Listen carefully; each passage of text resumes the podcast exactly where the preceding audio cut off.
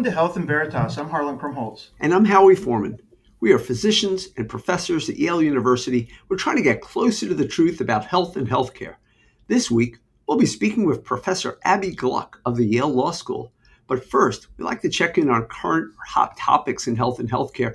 And you had this very well received opinion piece in the British Medical Journal this week. Can you tell us about the piece and why it's so important?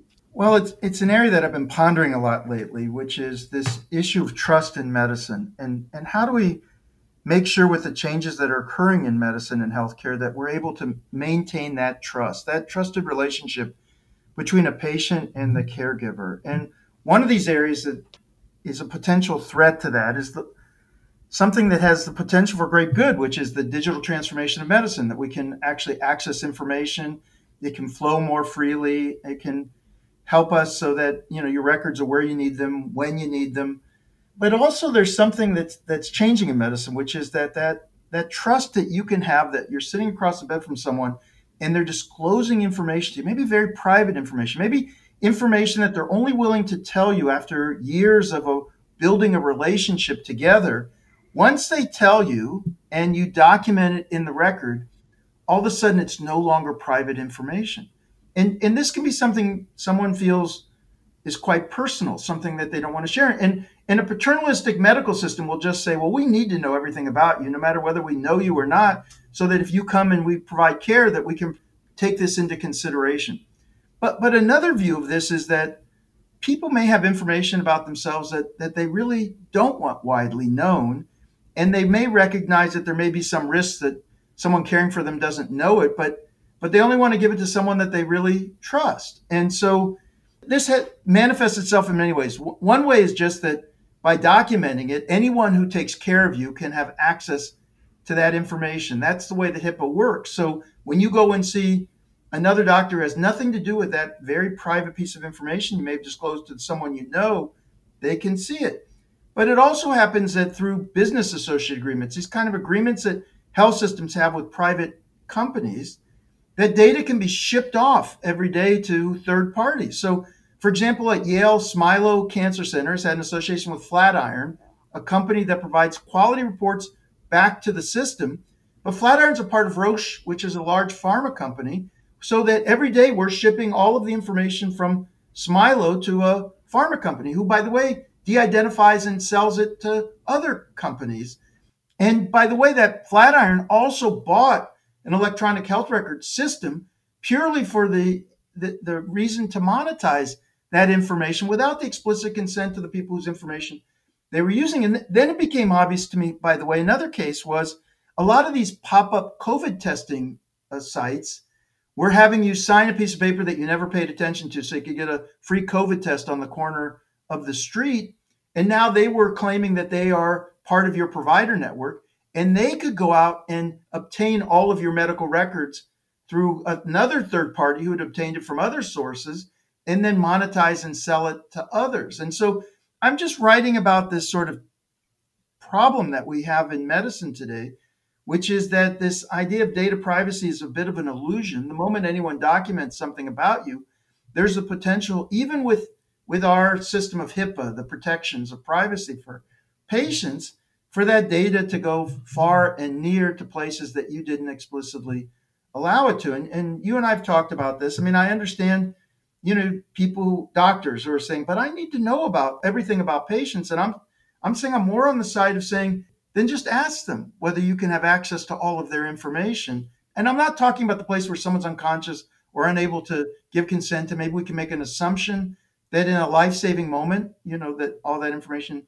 should be available. But but can people opt out? Say there's certain information about me that I want to keep private unless I'm willing to share it. So anyway, in this piece in BMJ, I sort of opine about this and talk about whether or not we need to be focusing on how do we maintain trust and what expectations do they have about their data? Yeah, no, we certainly should have the ability to opt out. And it shouldn't just be if we aggressively try to opt out, it should be an option every time we come into the hospital. And, and I agree with you on that. I think in the past we never thought much about it. We have even before electronic health records, we had paper records that were voluminous, captured a lot of information. And if you happen to have that record in front of you, you had access to a lot of information. It's this is not necessarily a new problem. It's just exaggerated by the fact that now we have digital data and it flows so freely and so quickly. Which can be a good, but also has this other side. Yeah, no, you've convinced me on the topic that we we should be focusing on how do we give people the ability to opt out and then make sure they know they have that option. And, and explicitly share. But anyway, it, it, I think it'll be an ongoing issue, and I hope one that'll elicit some public conversations and, and maybe some movement on the policy side. But hey, let's get to our guest today, Abbe Gluck. Abbe Gluck is the Alfred M. Rankin Professor of Law at the Yale Law School with a joint appointment as Professor of Internal Medicine in the Yale Medical School. She founded and runs both the Yale Law School Solomon Center for Health Law and Policy, as well as the Yale Law School Medical Legal Partnership, a law clinic that provides legal services to those in need. Professor Gluck has served as special counsel to President elect and then President Biden between November 2020 and November 2021 as lead legal counsel for the COVID 19 response team of the White House and worked on healthcare litigation and policy for the White House counsel's office. Before coming to Yale, she held positions at Columbia Law School and worked for New Jersey's Governor Jon Corzine, New York City's Mayor Michael Bloomberg, and the U.S. Senate. Her expertise is wide ranging and covers multi district litigation, federalism, and the intersection of law and healthcare. Professor Gluck has been published in many distinguished journals and has written several books, including the soon to be released book, quote, COVID 19 and Law Disruption Impacts Legacy.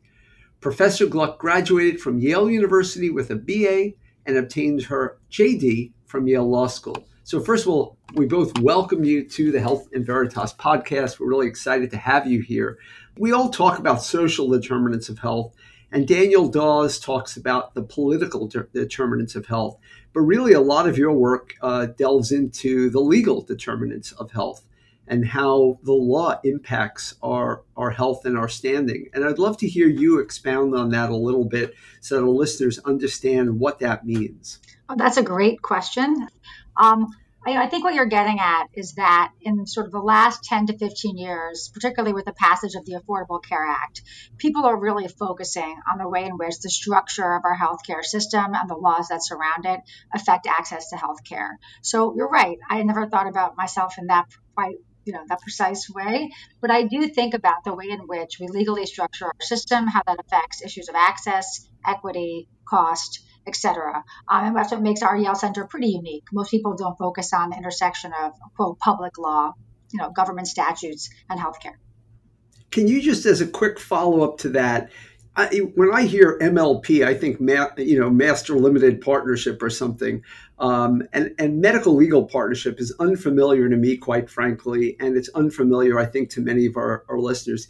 Can you explain what that means and the different types of medical legal partnerships that you've established in New Haven and been replicated more widely? Yeah, you're asking all my favorite questions, Howie. So thank you. Medical legal partnerships are one way in which hospitals address social determinants of health by working working with lawyers and social workers at the bedside in the clinic.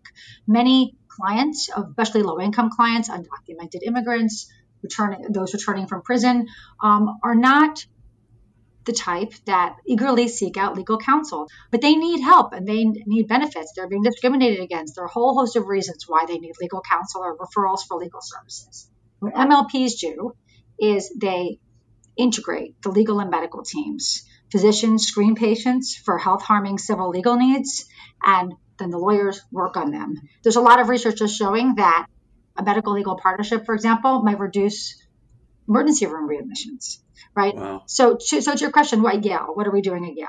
Starting in 2012, we founded a major uh, Yale Medical Legal Partnership program in conjunction with Yale New Haven Hospital and a couple other local partners. We now have more than eight medical legal partnerships in New Haven, making us the largest academic medical center and for to have an MLP. Just quickly, the populations we cover: pediatrics, veterans, those returning from incarceration, undocumented immigrants, oncology patients, palliative care patients, the elderly, and more. It's, it's a really fantastic program, and we're so happy to be partnering with Yale New Haven on this. I have a lot of questions I want to ask you. And, and Howie, one of the great things being at Yale is you get to meet these rock stars like Abbe. For sure. Mean, you know, and, and, the fact that we're in close enough proximity that it can foster collaborations and interactions. And, and we're so lucky, uh, really, to have someone like Abbe here. But just to go back to this medical legal partnership, can you just explain, like, what exactly is it? So, is it that when someone comes in the emergency department, there's actually lawyers available who can help patients because some of their some of the things that are impeding their health happen to be the legal structures around them. And how is that different than what the social workers do? Can you just explain with a little more yeah i would, lo- I would love to. I always i always worry about going on too long so i'm happy to talk more. Uh, since you mentioned rock stars you have to know harlan knows that i call him the bono of healthcare. So he opened the door to that question so i have to use my bono joke on harlan. We all, we all know it's true. No, no, um, no, no, no, so um, what happens? So, for example, the, the, amazing Transitions Medical Partnership, which is run by the fantastic Dr. Emily Wang and Lisa Puglisi here at Yale New Haven Hospital, is one of our partners. We founded the L in that MLP. They had a medical clinic for those returning from incarceration. They screened their patients for medical needs. Uh, sometime around 2014, we added a legal component. There are lawyers in the clinic in the same physical space, Harlan, when patients come in. Emily's team screens for patients on the medical side, but they also ask questions, things like about things like housing and nutrition. Uh, and then they send all of their patients, not just the ones that the doctors think deserve one, to our lawyers. James Bhandary-Alexander is our head lawyer. He has a team of law students who are also helping him. They then screen the patients. And what's different from just social workers uh, who do an incredible job and are an integral part of many MLPs is that the lawyers can actually engage in the practice of law on the spot, whether that's helping patients fill out forms, engaging in referrals, or actually taking them on as clients. There's a literature that shows that merely giving patients referrals to legal services doesn't necessarily get patients legal services because it's, it's kind of mm. hard to get in and also this is like such an incredible idea and, and it, it's an idea about how there are actually teams addressing various facets of people's life that are interfering with their ability to achieve healthy lives and uh, I just amazing. I mean, Lisa Puglisi has an article coming out now that uh, that's coming out in the journal that we're putting out, uh, coming out of a recent conference at Yale Law School, where she's collecting studies showing how social determinants of health, things like lack of access to housing or is non non-medical regular debt, actually have a significant correlation with cardiovascular health. So she's actually yeah, yeah. showing how having these interdisciplinary teams really can make a difference on readmission. You also think about things like access to benefits or people who are, are being discriminated against at work. You know, those things add stress to people's lives, but they also affect their ability to adequately sleep and eat and care for their families. So you were the lead lawyer for the COVID nineteen response team of the White House during the Biden administration. In one of the many ways that you've served the nation. What do you think are some of the most impactful initiatives or cases or issues that were raised by the pandemic and that will continue down the line to be very important for us to be paying attention to because there were so many legal challenges during the pandemic. I mean, there were really this this did bring law right into public policy in a way that n- not just in the crafting of public policy, but in the combating of public policy. And so I'm I'm curious. So, what did you think were some of the key areas that were most important that will continue to have legs in the future? So, you know, it was the sort of the privilege of my professional life to work in the White House during this historic moment. Um, we did, you know, bring new legal ideas to the table under enormously trying circumstances. One of the things that we had to navigate, which is an enduring question, is the role of the federal government vis a vis local governments in emergency response. So the Trump administration actually made significant headway in getting the vaccines, but had made very little headway in getting them out. And we then had to figure out the way in which legally the federal government could exercise some muscle in a healthcare system that likes to think of itself as mostly local right? The local governments were really not up to the task. So, one of the key areas of my legal work was figuring out what levers of federal power we had to push, sometimes softly and sometimes not so softly. One of the first things that we did, that's an example, was you might remember in the beginning of the response, different states had different prioritizations for different populations who had access to the vaccine. People wanted to get their kids back to school. Teachers were not willing to go to school until they had access to the vaccines. One of the first legal announcements the Biden administration made, apart from a whole slew of day one announcements like masking on trains and all of those things, was basically requiring the states to give teachers access to vaccination in priority fashion. That was a very big strong legal move and one that was actually very complicated to figure out. But Harlan, your broader question about what are the legacies of this pandemic? So many. One, obviously, health health equity and the real health inequity is really the right term, right? So what we saw across the pandemic was intolerable disparities in access to care. Just you know, looking in New York, the month of March, looking at the difference between the outer borough hospitals and Manhattan hospitals, people who died, people who didn't get care, the amount of services that were there. I mean, that is something we absolutely have to address. Our wonderful colleague, Marcella Nunez-Smith, was the uh, equity coordinator for the COVID response and really drove the effort to try to get the vaccines out to rural, low income, and minority populations. Um, there are also a whole host of populations that we saw were left behind. The elderly did not have adequate protections those in prison did not have adequate protection. So one thing that the book does is it actually looks across slew of populations and a slew of issues and identifies a whole host of issues that were existing before the pandemic, but that the pandemic sort of exacerbated and shone light. At the White House, was there ever consideration of saying, you know, by pushing federal power on these states, especially in, in areas of red states, they were actually creating a political backlash. And what we should do is stand ready to provide services, but not to impose our will to say that our way is the best way for Florida, instead of having someone like the governor of Florida and the Secretary of Health pushing back on the government. I mean, where, was the decision made that we actually need to do this for Americans, regardless of what the local governments there want to do? You can look at the arc of the pandemic, and I've written about this in the book. My chapter is actually about this. And it's about the arc of regulation.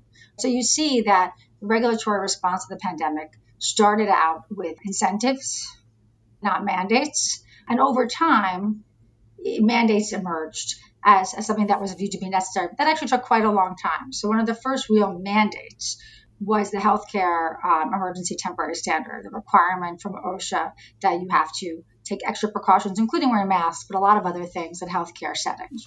But that didn't even come that quickly, right? And the Trump administration actually started with very loose response that was basically sitting back and letting the states do what they wanted. And that was viewed as wildly ineffective by pretty much everyone who was watching, and not just in the White House, but across the, the country.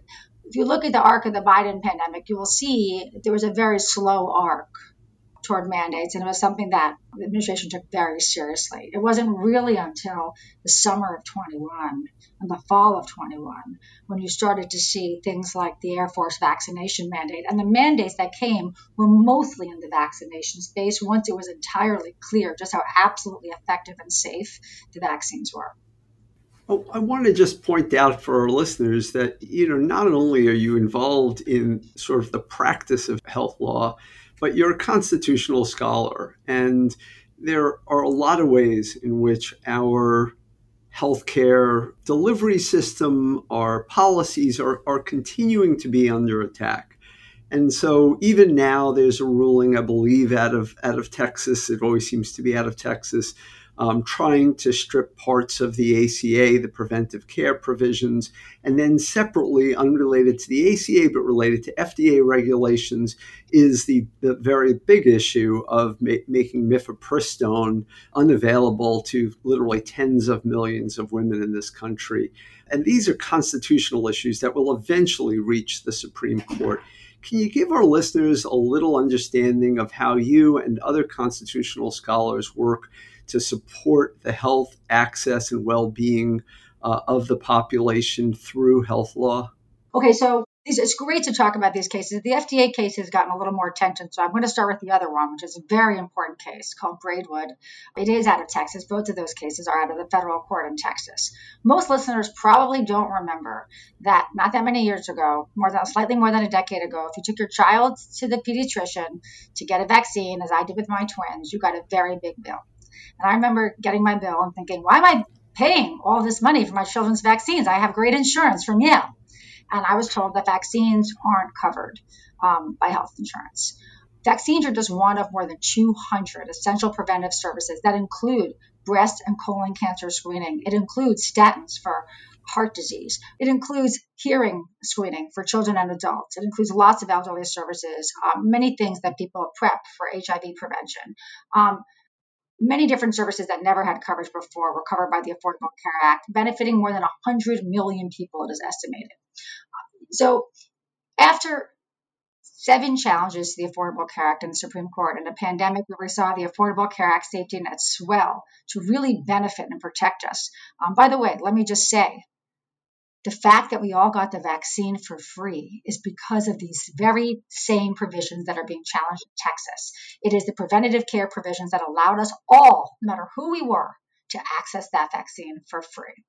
There is now a challenge to that. The challenge actually stemmed from two prongs. One's the desire to take the whole statute down. The other is a, quite frankly, a, a moral attack on LGBTQ populations, what by people who, you know, have homophobic tendencies. Another way to, there's no, there's no other way to say it.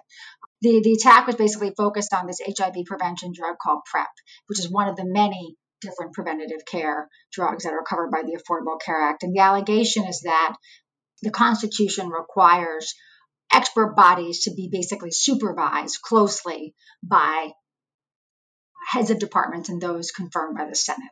And that the Affordable Care Act structure, which by the way relies on expert medical bodies for good reason, we do not want political people telling us which medicines are essential, um, that the Affordable Care Act structure is not adequately supervised. Um, that case is now on appeal in the Fifth Circuit. It could take down a huge number of preventative care services, including, by the way, free birth control. All right, so it, it, affects everybody. It doesn't matter if you're gay or straight or old or you're young. Everyone is benefiting from these preventative care services.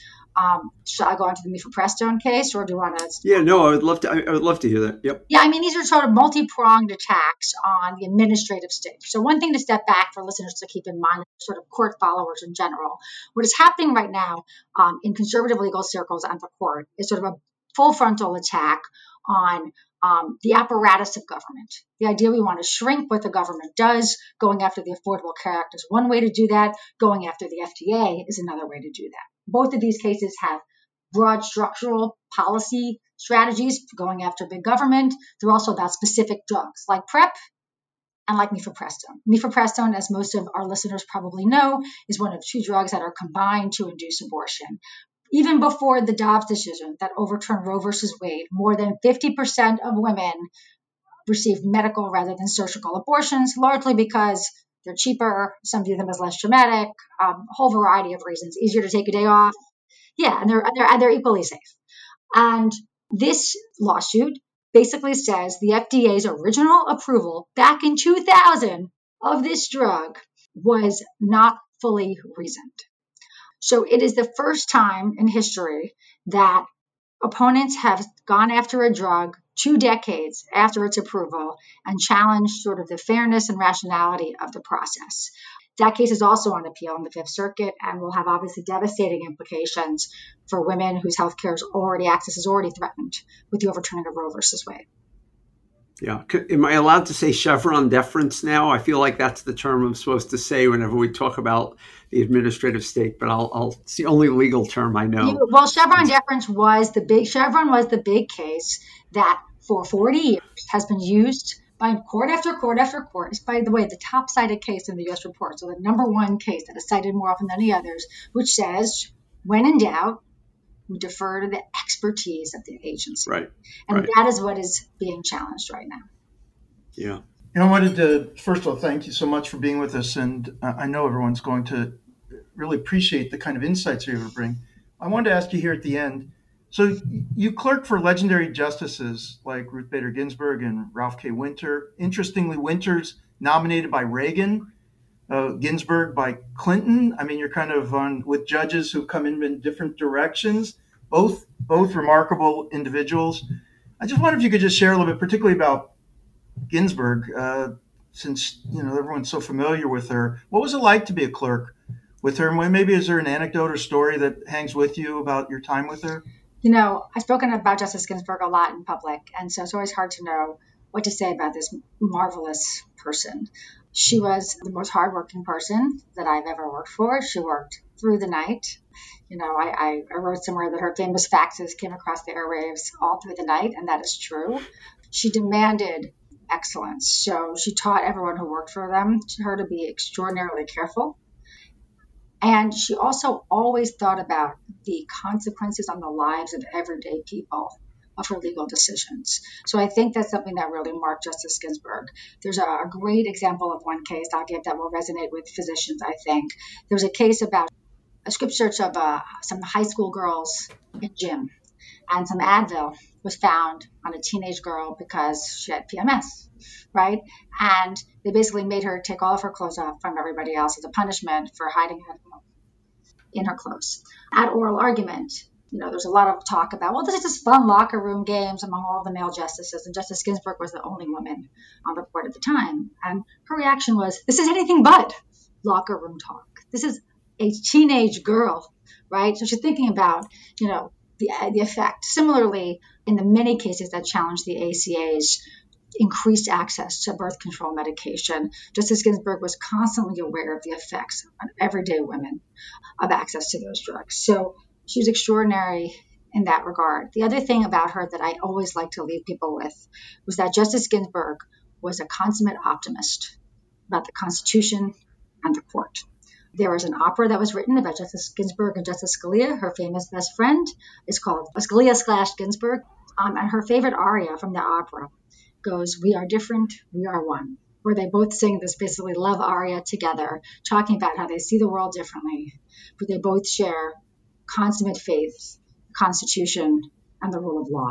So when you ask me why I clerk for Ralph Winter, a well known Republican judge, and Justice Ginsburg, extraordinary liberal lion of our time, they were different, they were one, right? They both saw had a belief in the country and the world where the law could help people who are less fortunate and ensure a more just and equal society. Well, you are a worthy legacy to uh, Justice Ginsburg, and we are so fortunate to have you as a friend and a colleague. And uh, we look forward to having you back on the podcast. Uh, my pleasure. I feel the same way about both of you guys, Bono and Bono Sidekick. Bono Sidekick. Thank you. Well, that was a terrific interview. I'm so grateful that Abbe joined us today. But let's get to your part, another favorite part of the show for me. So, how, what's on your mind this week? Yeah, thanks. So, you know, on our January 19th episode, we talked about the changes that would be coming to Medicaid with the pandemic emergency coming to an end. And we indicated that as many as 5 to 15 million people might fall off the Medicaid rolls. Many of these individuals no longer officially qualify, but many do. And just a brief reminder to our listeners Medicaid, which is the program for the poor and indigent in our country, grew enormously during the pandemic from 64 million individuals up to 86 million individuals earlier this year, February of this year. Medicaid had a continuous enrollment provision during the pandemic that limited who could be thrown off of Medicaid involuntarily during that time. Those rules have now changed or reverted back, and states are now making highly variable efforts to disenroll those individuals who may not longer qualify. But so, give you an idea of how variable this can be 50% of those whose eligibility is being checked in Arkansas have been disenrolled already, 54% in Florida, while in Virginia the number is only 10%. All states have 10 months to complete this process. And ideally, in a perfect world, only those who are no longer eligible would lose coverage. But for various reasons, hundreds of thousands, if not millions of others, will find themselves without coverage despite still being eligible. So, for instance, 250,000 people have been kicked off Medicaid in Florida alone. Florida and Arkansas also leading the reporting nations in what are called procedural disenrollments, which is to say that the vast majority of those disenrolled are not necessarily ineligible, just they don't have all their paperwork lined up properly. Florida has 82% procedural denials, Arkansas 88%. In Pennsylvania, a very different state politically, the figure is only 43% at the end of the day, it is prudent to make sure that individuals who are receiving Medicaid benefits are actually eligible for those benefits. It's hard to quarrel with that. But if we're going to be disenrolling vast numbers of individuals who ultimately do qualify, we're imposing harm on sort of the most marginalized, minoritized, and under resourced populations. And that's a collective failure of policy and government.